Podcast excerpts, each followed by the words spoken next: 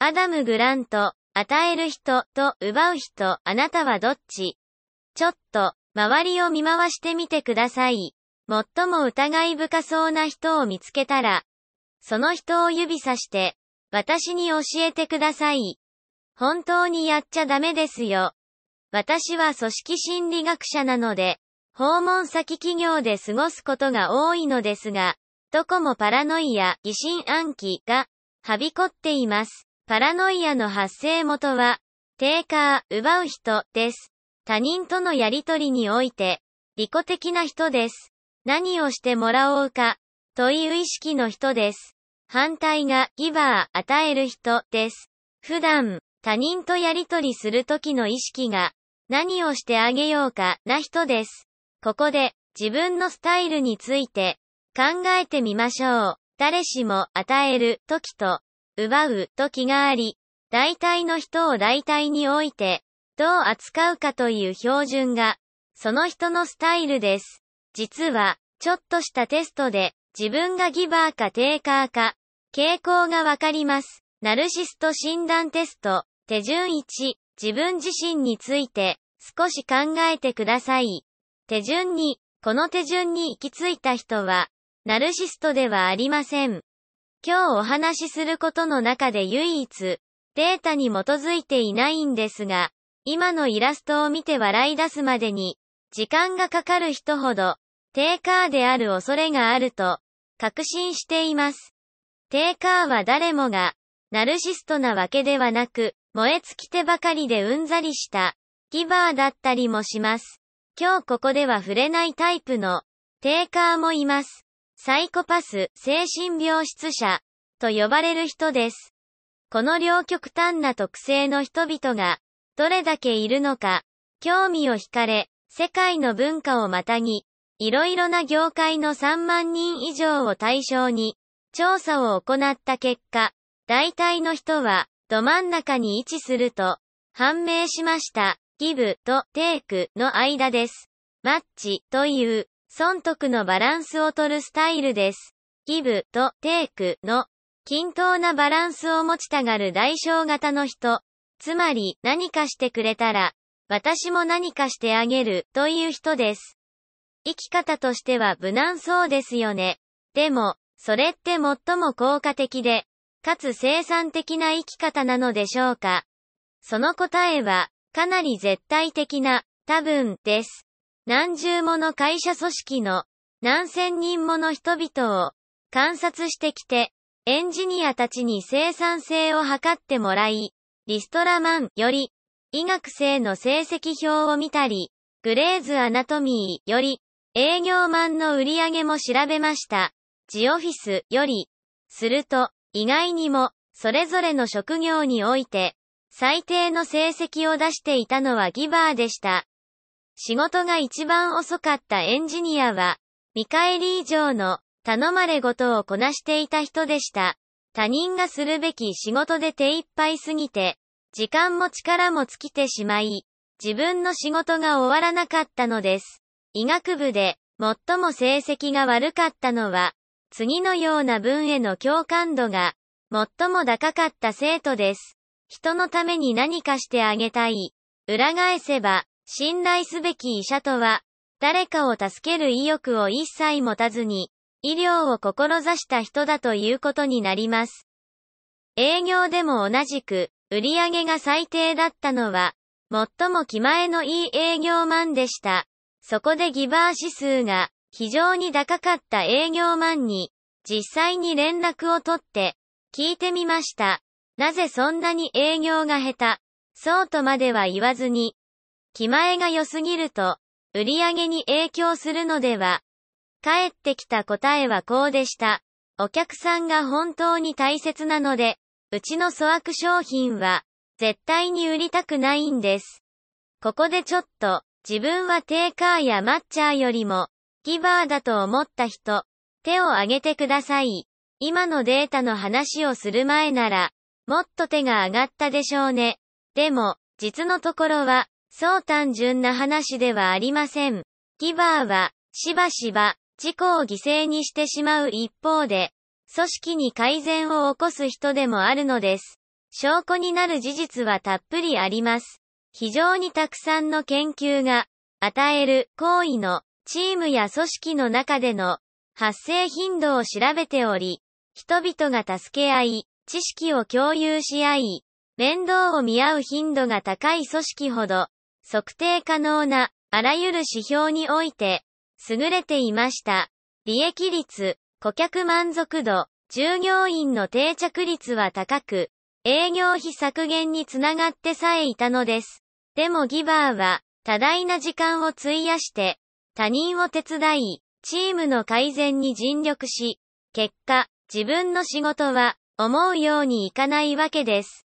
そこで、ギバーが活躍できる、環境を作るのに必要な要素とは何か、お話ししたいと思います。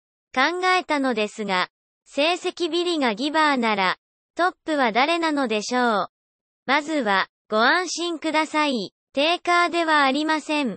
テーカーは大体の職種において、すぐ伸びますが、すぐ落ちます。マッチャーに足元を救われるのです。マッチャーは公正な世界を信じ、目には目をがモットーなので、テーカーに出会うと、その人を存分に懲らしめることが、自分の使命であるかのように、思ってしまうからです。そうやって裁きが下るわけです。大体の人はマッチャーなので、テーカーには結局、付けが回ってくることになります。因果応報というわけです。ですから論理的に考えると、成績トップはマッチャーになるはずです。それが、違うのです。私が観察してきた、どの職種でも、どの組織でも、首位にいたのも、なんとギバーでした。何百人という営業マンの売上の記録を集めたデータをご覧ください。ギバーの成績は両極端ですね。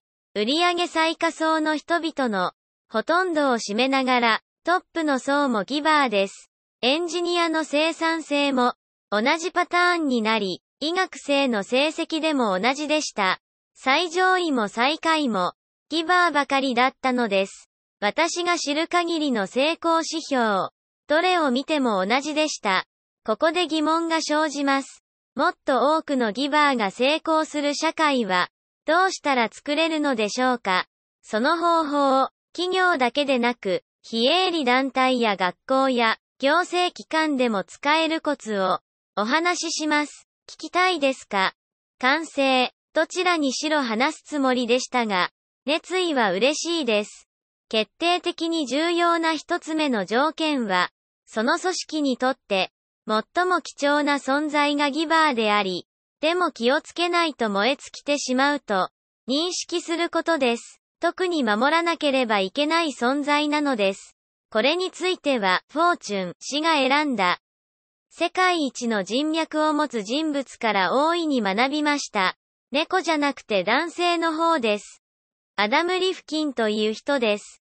いくつも事業を起こして、大きな成功を収め、莫大な時間を人助けに費やしています。リフキンの秘密兵器は、5分間の親切です。マザー・テレサやガンジーを真似なくても、ギバーにはなれる、他人の人生に大きな価値を与える、ちょっとした方法を見つけさえすればいい。だそうです。例えば、知り合うと良さそうな人同士の、感を取り持つといった、シンプルなことでもいいし、知識を共有したり、率直な意見を言ってあげたり、次のように、本当に基本的なことを、宣言するだけでもいいのです。よし、これから、働きが周りに認知されていないような人を、称賛できるかどうかやってみよう。この5分間の親切は、ギバーが対人関係で境界線を引き、自分自身を守るのに必要不可欠です。大事な点、二つ目、ギバーが活躍できる環境づくりには、人に頼ることが当たり前であるという、下地がまず必要です。誰もが頻繁に助けを求める文化です。このイラストが身につまされるという人もいるでしょう。では、どんな人間関係でも常に与えるそばにならざるを得ないと。成功しているギバーは、自分が受け取る側になってもいいのだと、認識しています。組織を経営していれば、これを促すことも可能です。人に物を頼みやすい、環境を整えればいいのです。何人かで一緒に、病院を観察したところ、ある会では、看護師たち同士の助け合いが頻繁に起こり、他の会では、ほとんどありませんでした。助け合いが自然に起こり、それが当たり前である会で、ひときわ目立ったのは、同じ科の他の看護師を援護するためだけにいる看護師が一人だけいたことでした。そんな環境にある看護師の声です。人に頼るのは恥ずかしいことでも弱さでもなく実際推奨されているんです。助け合いはただ単にギバーの成功や幸福を守るためだけではなくギバーのように振る舞う人々を増やすためにも非常に重要です。データによると、組織で起こる与える行為全体の75%から90%がお願いから始まるからです。大抵の人はこれができません。理由は無能だと思われるのが嫌だとか、誰に頼めばいいかわからない、負担をかけたくないなどですが、誰も助けを求めない組織では、誰のために何ができるかさえわかれば、喜んで力を貸したいという、たくさんのギバーたちが、不満を抱えることになります。でもギバーが活躍する環境を作るのに、最も大事なことは何かといえば、誰をチームに迎えるかを、よく考えて決めることです。私は当初、生産的な、与え愛の文化を築きたければ、ギバーを揃えればいいのだと考えました。しかし、意外にも、実はそれは間違いだったのです。一人のテーカーがいると、一人のギバーがもたらす、好影響の2倍から3倍の悪影響が生じることが分かりました。例えば、腐ったリンゴ一つで、樽全体がダメになりますが、いい卵が一つあっても、箱全体の卵が良くなったりはしません。今のは自分でも意味不明ですが、なんとなく、つかめたでしょうか。とにかく、テーカーを一人でも、チームに入れるだけで、ギバーたちは出し惜しみを始めます。周りは狐野郎や、狸野郎ばかりだから、力を尽くすだけ損だ、と。でも、ギバーを一人、チームに入れても、急に親切の連鎖が始まることはありません。それより、大抵は、やったね、この人に全部任せちゃおう、となります。効果的な採用活動や、チーム作りにおいて、大切なのはギバーを登用することではなく、テーカーを排除することなのです。うまくやれば、ギバーとマッチャーだけが残ります。搾取が起こらないので、ギバーは安心して親切さを発揮します。マッチャーのいいところは、周りに合わせるという性質です。では、手遅れになる前に、テーカーをあぶり出すには、実のところ私たちは、テーカーを見抜くのが、かなり苦手で、特に初対面ではうまくいきません。ある性格特性に気を取られてしまうのです。人当たりというものです。様々な文化において、性格の大きな要素の一つです。人当たりのいい人は、温かく友好的、高感度台で礼儀正しく、カナダにたくさんいるタイプです。実際、カナダでは、国の新しいスローガンの募集がありました。次の空欄を埋めるというものです。カナダ人なら、当然、メープルシロップや、アイスホッケーが、選ばれると思っていたら、国の新たなスローガンとして、カナダ国民の票が集まったのは、作り話ではなく、カナダ人なら、臨機応変、だったのです。会場の中で、非常に人当たりがいいか、微妙にカナダ人的だという人は、すぐに意味がわかるはずです。周りを喜ばせようとして、常に人に合わせている自分を、何か一つに例えるなんて無理な話です。人当たりの悪い人は、そんな努力はせず、批判的で、懐疑的で、一筋縄ではいきませんし、周りの人より非常に高い確率で、弁護士を目指します。今のは冗談ではなく、実証済みの経験的事実です。さて、私はずっと、人当たりのいい人がギバーで、人当たりの悪い人がテイカーだと、思い込んでいましたが、データを集積して、愕然としました。これらの特性には、全く何の相関性もなかったのです。実のところ、人当たりの良さ、悪さは、表向きの姿だからです。接していて気持ちがいいかどうかです。一方、ギブやテイクは、内的な動機という性質が強く、その人の価値観や、他人に対する意図が現れます。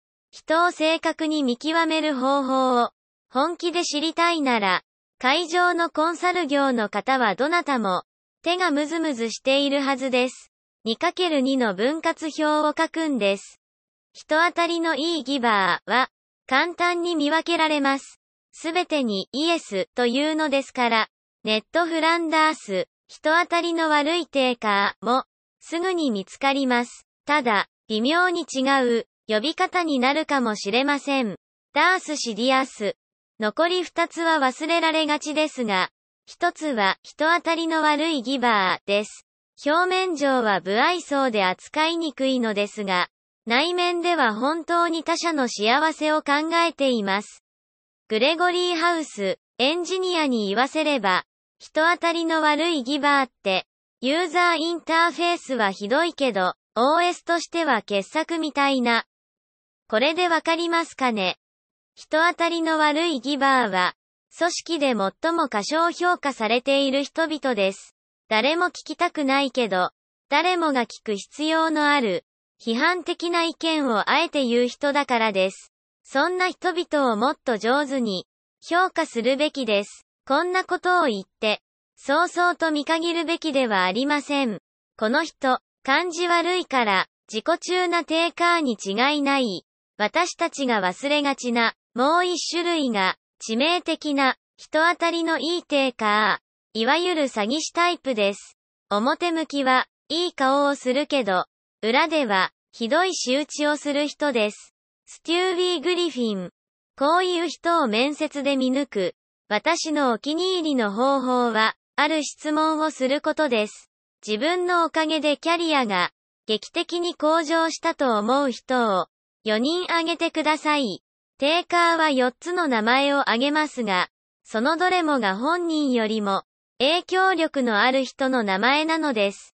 テーカーは上にはこび、下を虐げることに長けているからです。ギバーは自分よりも地位が下の人の名前を挙げることが多いです。あまり影響力のない人や役には立たない人の名前です。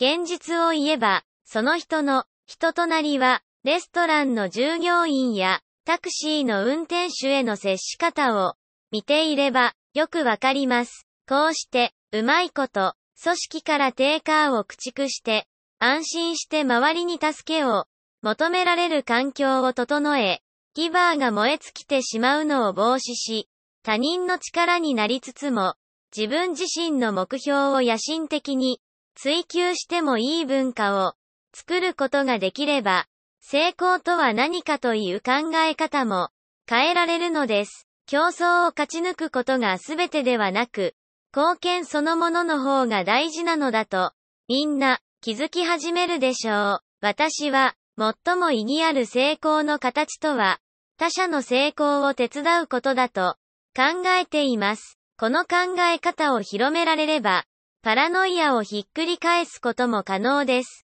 名前もあるんです。プロノイアと言います。